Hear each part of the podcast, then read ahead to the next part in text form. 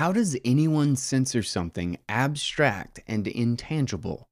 Something that can consist of an arrangement of numbers and letters and can be transported via any medium. What do you do? Ban pen and paper? Phone calls and the spoken word? Smoke signals? Morse code? To what end? The best in Bitcoin made audible. I am Guy Swan, and this is Bitcoin Audible.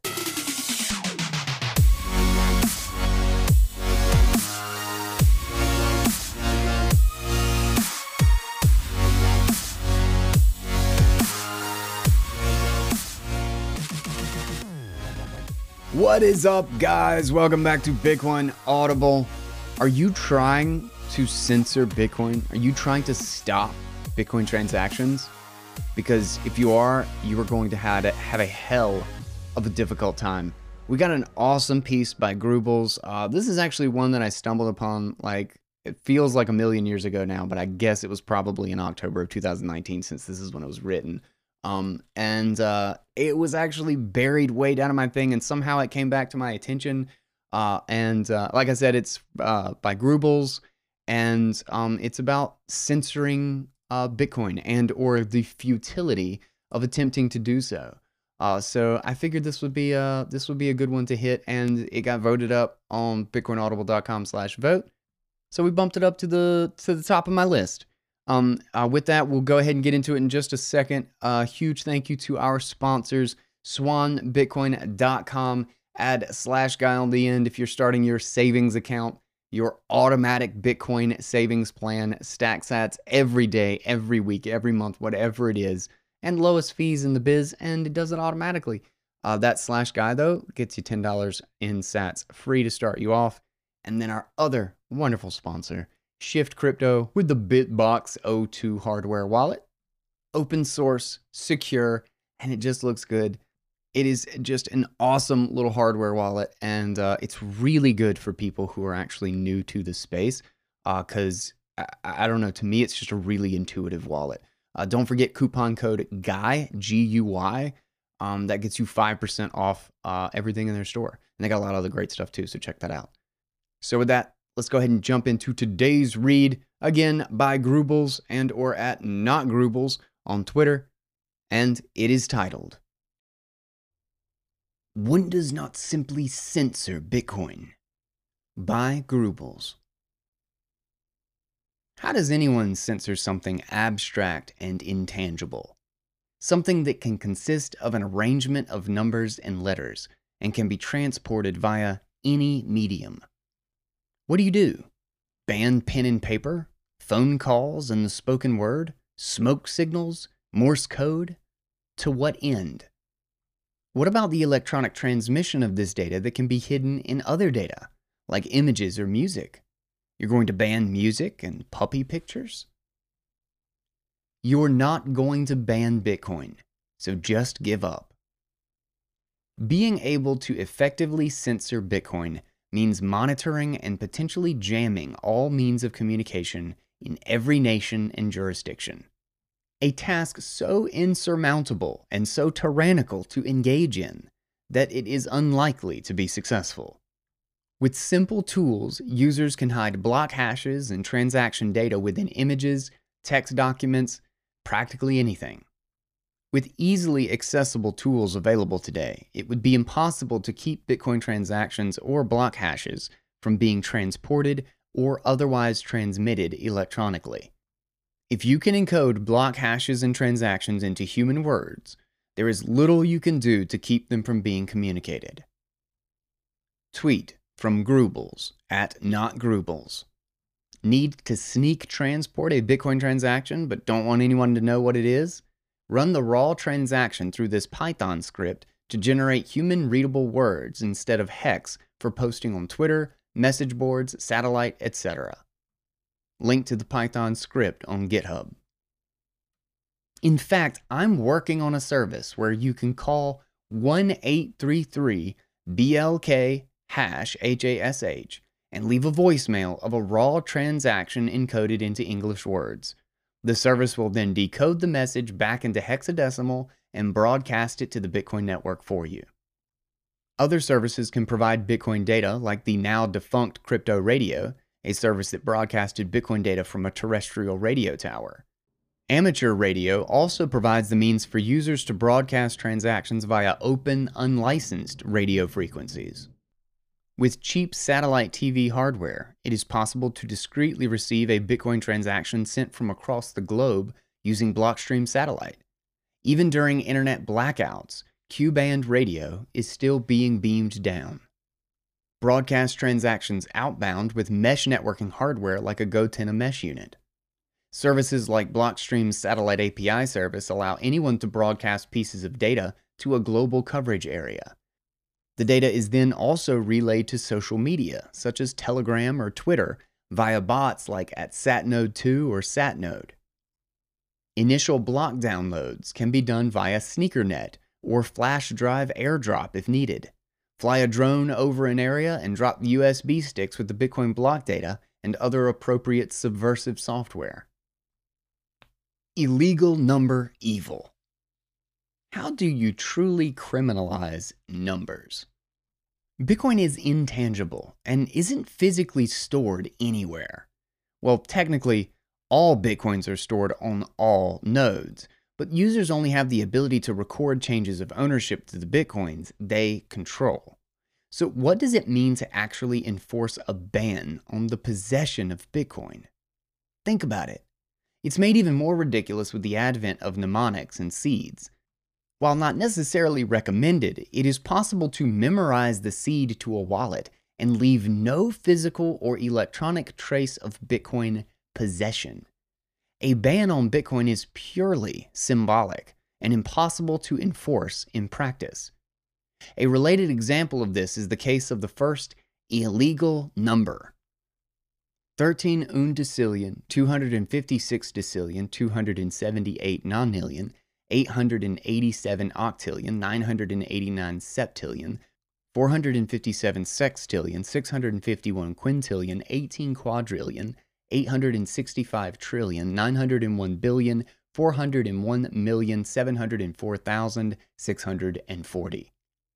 Yes, this is an illegal number.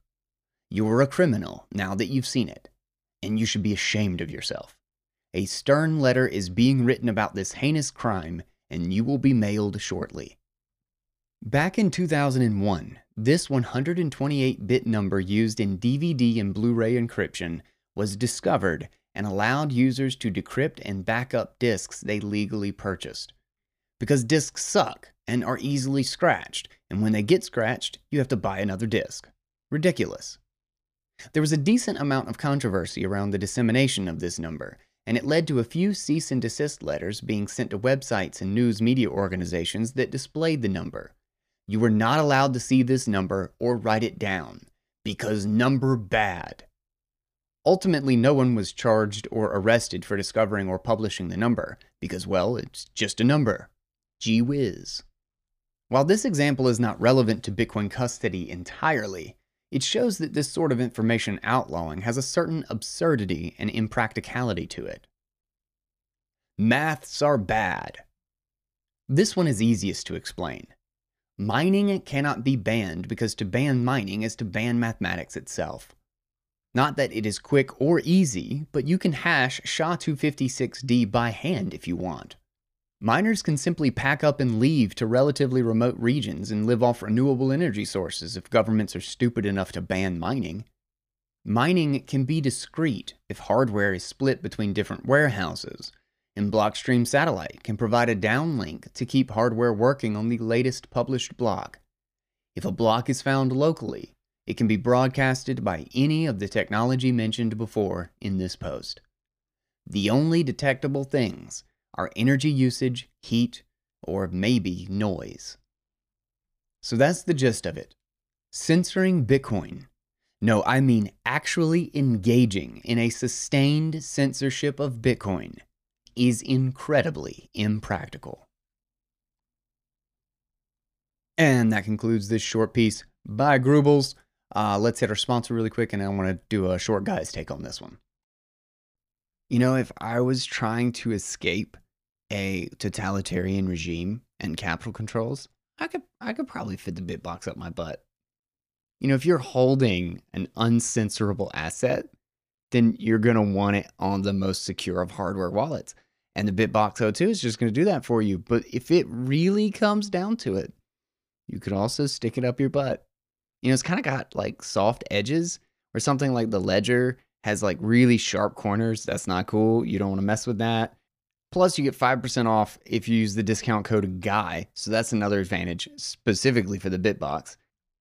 Now, if I had to escape with my Bitcoin, I would probably go for trying to memorize my seed phrase or maybe just like swallow the micro SD card backup with my Bitbox or something like that. That would be a lot easier. But in complete honesty, if I was forced to choose one of my hardware wallets to stick up my butt, it would probably be the Bitbox. I mean, I'm not going to, you know, maybe that's your thing, no judgment. Uh, but in truth, you know, the Bitbox is not meant for that. You should really just kind of keep it in your safe but it's a good wallet. Bitbox, not for your butt. This is the beautiful thing about the nature of something that is purely information. Is, you know, a, a transaction is what, like 200 ish bytes?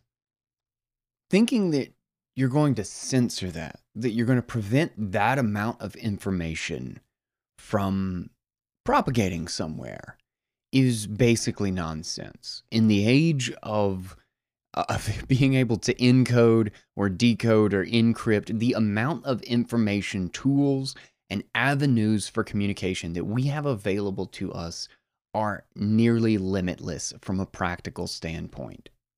And this is the beauty of Bitcoin, right? This is why the monetary base layer, going back to what I was talking about in, uh, what was it, Guy's Take 45 on how to think about scaling is that this is about designing a system that works in the absolute worst case scenario that is so hardened, that is so impossible to censor, that is so impossible to stop at any border when we're talking about the base layer, that it is essentially unstoppable money.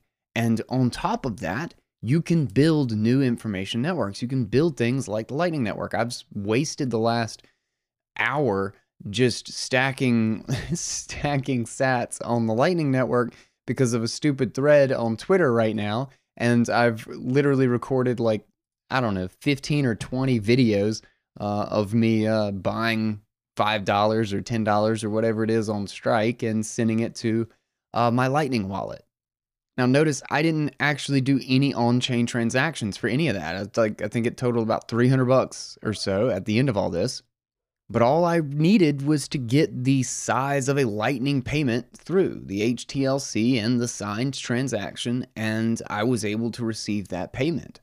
And you can actually do that over the Blockstream satellite that Grubles talks about in this article.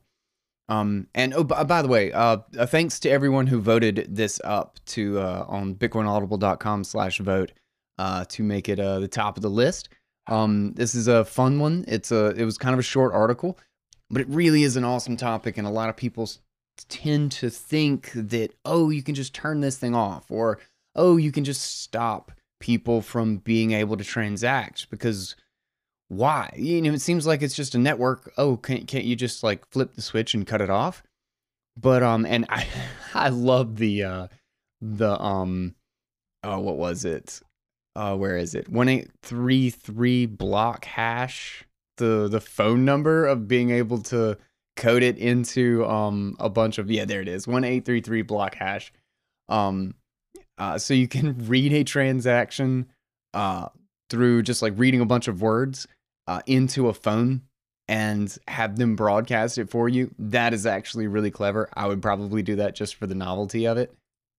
But again, back to the point uh the point i was trying to make of keeping the monetary base agile is that the less data it has to deal with, like if we could reasonably do all of the transactions that we would need to on like a hundred kilobyte blocks, and that there was some epic, super efficient way to scale this thing with that, it would be worth it to knock it down to 100 kilobyte blocks because then the amount that would actually need to be synced to have a full node, having that low of a data footprint to confirm the monetary base, to confirm the consensus rules and audit the entire monetary system would be amazing. I don't think we can do that. I think there's pretty explicit trade offs even now with one megabyte or 1.5 megabytes, whatever the average is these days. But that is directly relevant to how difficult it is to stop the Bitcoin network from operating, how easy it is to prevent consensus from being uh, from being global, to split it between some jurisdiction or across the firewall, or um, can this thing run over Tor even while Tor is being uh, Tor is being attacked, and while the Great Firewall of China blocks the port number, etc., etc. Is there a way to get that information through and for the network to continue to be global and distributed, and for that amount of information, the relevant information needed to secure and stay in consensus with a monetary base, can that be stopped or not? Now I kind of want to um, try out his little Python, uh, a little Python script for encoding a transaction, just kind of for the hell of it. Um, uh, sounds like it's fun, and I've never, I've never actually done it. So I don't know. It seems like I should, I should have done all the Bitcoin things. um, and uh, he also links to actually, there's like a bunch of examples actually that I didn't really get to mention in the thing. Like for instance, he has a uh, picture when he mentions that you can uh, was it stego- steg stegano- steganography steganography. I think I think that's how you pronounce it. Um, is that you can hide information in an image just with slightly tweaked uh, pixels or arbitrary data put in, and only with exactly the information or knowing how to get the information out of it can you then recreate that information. Um, and uh, he's got a picture, a picture of a obnoxiously adorable little puppy on there, and says that there's a billion dollars in Bitcoin embedded in the image. And there could be, there could be. That's how easy it is to get information. You could you could uh, hold a private key in there. You could uh, you could have a signed transaction ready to go. Uh, let's say you're in some crazy totalitarian government that shuts down the internet uh, you can take it any any local machine uh, with a couple of software tools, or like he said, just memorize it. You know, memorizing a handful of words is not that difficult. I mean, you certainly want to make sure you know them by heart, but you can carry any amount of money behind that piece of information. The information itself is the value. It is purely informational. Um, and uh, there's a great uh, NVK, uh, uh, Novak from um, uh, Coldcard and uh, CoinKite uh, did a. I didn't actually look up everything that happened with this, but they did. It's through the through the snowstorm. Uh, it's apparently during a snowstorm, but it was February of last year, and they did this a couple of times. But over low band radio, uh, they sent uh, ham, you know, over ham radio, they broadcast transactions over, I think it was, what is it? Where is it? Seven megahertz. Um, and somebody swept the relevant, I think they, I guess they did a, uh, just an address and they broadcast the private key and somebody swept it in, was it Michigan? Oh, it was a brain wallet. It was a brain wallet. Yeah. So they, technically they're broadcasting the private key but it was sent from Toronto to uh, Michigan uh, over 7 megahertz uh, ham radio. Then you got something like the uh, Global Mesh Labs guys building the Gotenna and being able to broadcast uh, transactions that way, which goes for miles.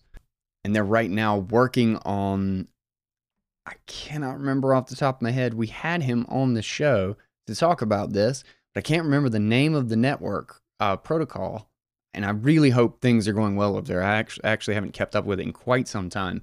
They're working on a protocol to basically allow you to route information, to route packets through a mesh network, and you would pay for it via Lightning. So you would pay a couple of sats to route this packet through the mesh network. And even if you could not find a proper route or get out through the main internet that you could basically hang a payment out there waiting for someone to come and fulfill that need. So essentially, in the same sense that you throw a payment out into the mempool, kind of, and put a fee on it to encourage or entice a miner to come grab your payment and confirm it or hash it into a block on the blockchain, that you could essentially do the same thing in a sense with the mesh network. You could actually fund this decentralized infrastructure, which has always been the problem with the mesh networks, right? Is it's always a hobby. It's just a hobbyist thing. So if you cannot monetize it, there's no way to build out robust infrastructure. It's always going to be something that inherently is short lived or very temporary. And maybe that doesn't work, but I think there's a lot of promising stuff there. And the as long as we can keep the base layer low uh, or or low bandwidth, low cost, then the more avenues as time goes on, as technology gets better, this thing gets more and more and more difficult to censor or stop in any way, shape, or form. And that is one thing that I think so many people miss is that they're like, oh, the internet can handle more data. Why don't we just pack it full? You realize if we're stretching this thing to the limit, if we're already reaching or, or trying to max out what we can accomplish today, then the ability for this thing to recover, the ability for consensus and the network to recover from a disaster or from some sort of bug or from half the network nodes crashing and going offline becomes increasingly less and less likely. That cost gets higher and higher until maybe there's only one or two major avenues. Maybe it's only over broadband, like hardline connection. Maybe it's only over fiber that you can actually maintain a full node, then how easy does this thing become to censor? If the progression of technology and the added bandwidth and the new capabilities of and the new variety in networks and connections and types of communication avenues, if that doesn't add to our decentralization, if it doesn't add to the robustness, resiliency, and the security of the underlying network, then are we getting any value from that? Like as a, like from the context of Bitcoin, Bitcoin's not more secure if it can't utilize those things. Therefore, it seems critical to me that we should make sure that we are under, we are undershooting Moore's law or whatever progression we think is going to be there, so that no matter what, we are gaining in the ability to stay in consensus. We are gaining decentralization and the added distribution of the network and more nodes and more users and more avenues in which we can communicate uh, the necessary information so that transactions can't be censored, so that the blockchain can't be censored, so that we can mine in the middle of nowhere, plugged into a couple of solar panels in on a mountaintop somewhere where nobody has a clue where we are. If that's not getting better over time, then you realize we've reached the point at which Bitcoin is the most decentralized it's ever going to be. I don't want to think that. I don't want that to be the case. I wanted to get more decentralized. I wanted to get more secure and more independent. I want every damn person who has enough hard drive space to run a node. I want it to be incredibly useful and easy to run a node. I want them to have tons of different benefits. I want it to be like Get Umbrel. I want them to just plug it in, install something, and then boom, they have all of these benefits. Like I want it to be like a router in everybody's house. You have a router to connect to the internet and establish a connection into this broad communications network. I want us to have a secure hardware device that runs our Lightning node, our little banking, a private banking and payment network and that you you plug it in so that you can connect to the world of finance and that you run your own shit. It is your node, it is your keys, it is your lightning, it's your payment processor and you can use other custodians or other services if you want, but you have a secure stored device in your house that is your hub for all things Bitcoin and banking. And I don't think that's out of the question. I don't even think that's like a huge stretch. Maybe it's a little obnoxious, but if you look back 20 years, 25 years, and you said everybody was gonna buy a $200 device with a bunch of big freaking antennas on it and a $1,000 computer to stick in their room just so that they can connect to the internet, everybody'd be like, you're crazy. Nobody's gonna do that. If the internet isn't just easy to use and just plugged in, then who who's gonna who's gonna do that? Nobody's gonna pay all this money for these devices. But the amount of value given to the users who were able to connect to the internet, the the sheer capacity of collaboration, the vast number of new services and social groups and niches and products and everything that you could possibly think of that you got the benefit of by being connected to the internet, suddenly it made sense for all of those costs. Suddenly, all of those costs were actually savings on all the crap you used to get to serve all those purposes. And now all you need is a router and a computer. I genuinely think that that future is not at all impossible for Bitcoin. That the amount of benefit that you would get from having a full node, the security, and the number of services and products and collaborative institutions, insurance, without an actual insurance company that's a giant multi sig with escrow connected to adjusters, whatever the hell it is, and the ability to hold your own keys, the beauty of that, and the reason why I think that value could be orders of magnitude greater than what even centralized services can provide is that they can do regulatory arbitrage is that if it's non-custodial service, if it's something like Shadow Chain or liquidity, like the liquidity pool uh, uh, marketplace, is that you are essentially connecting to a financial service without needing any of the financial regulation because it's not custodial. When you can route around all of that crap, when you can route around KYC, when you can route, route around all of the overhead of managing these companies and the compliance for thousands, tens of thousands of regulatory pages of bullshit that require a license in every single state. What's the value of that? What can those services and institutions provide to their customers with a multi sig contract, with escrow and the ability for every customer to exit at any moment? What can they provide that a centralized institution that does have to meet all that red tape cannot?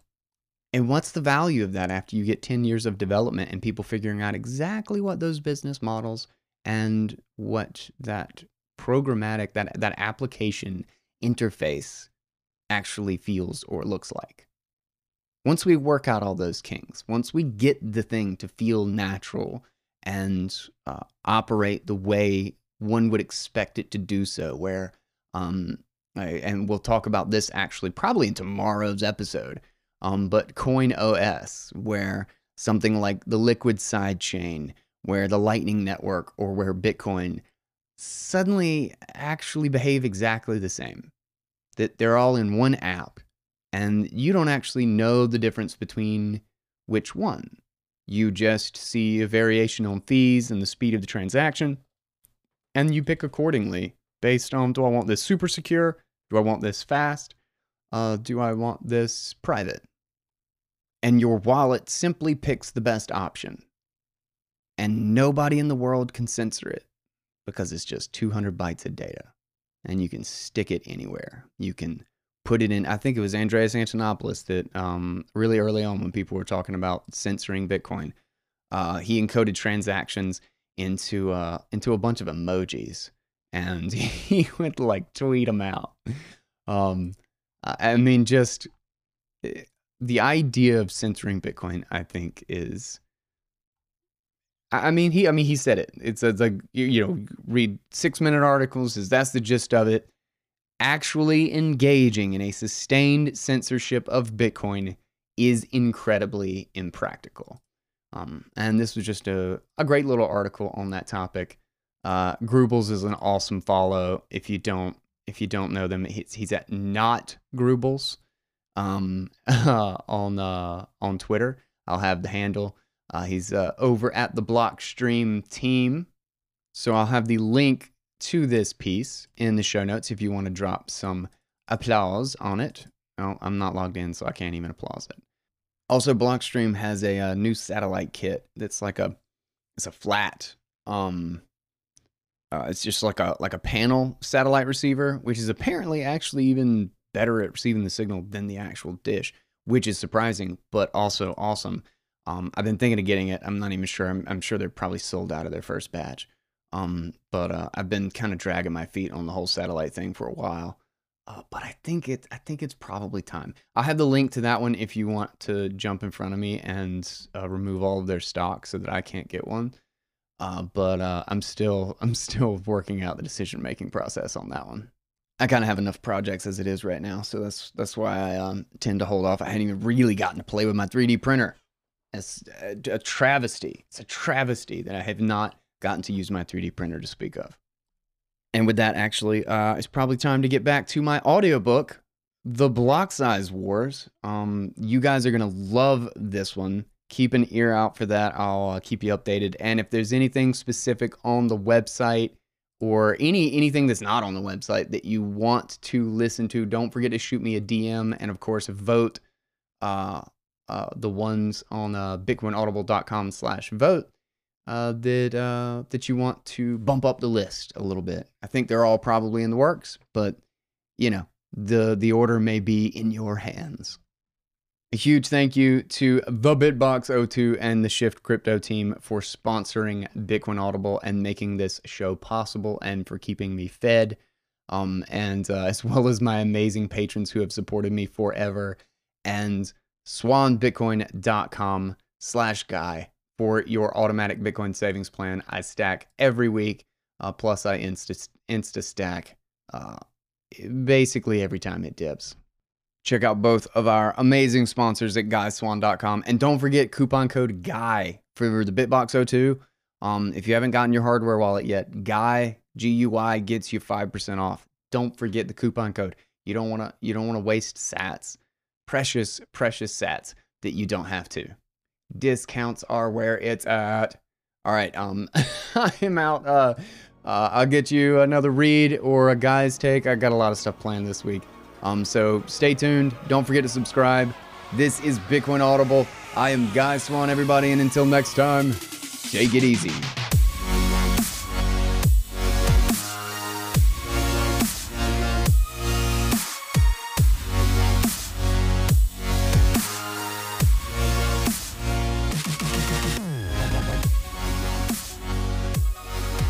This has been a 111 production, and you were listening to Bitcoin Audible on the Crypto Economy Network.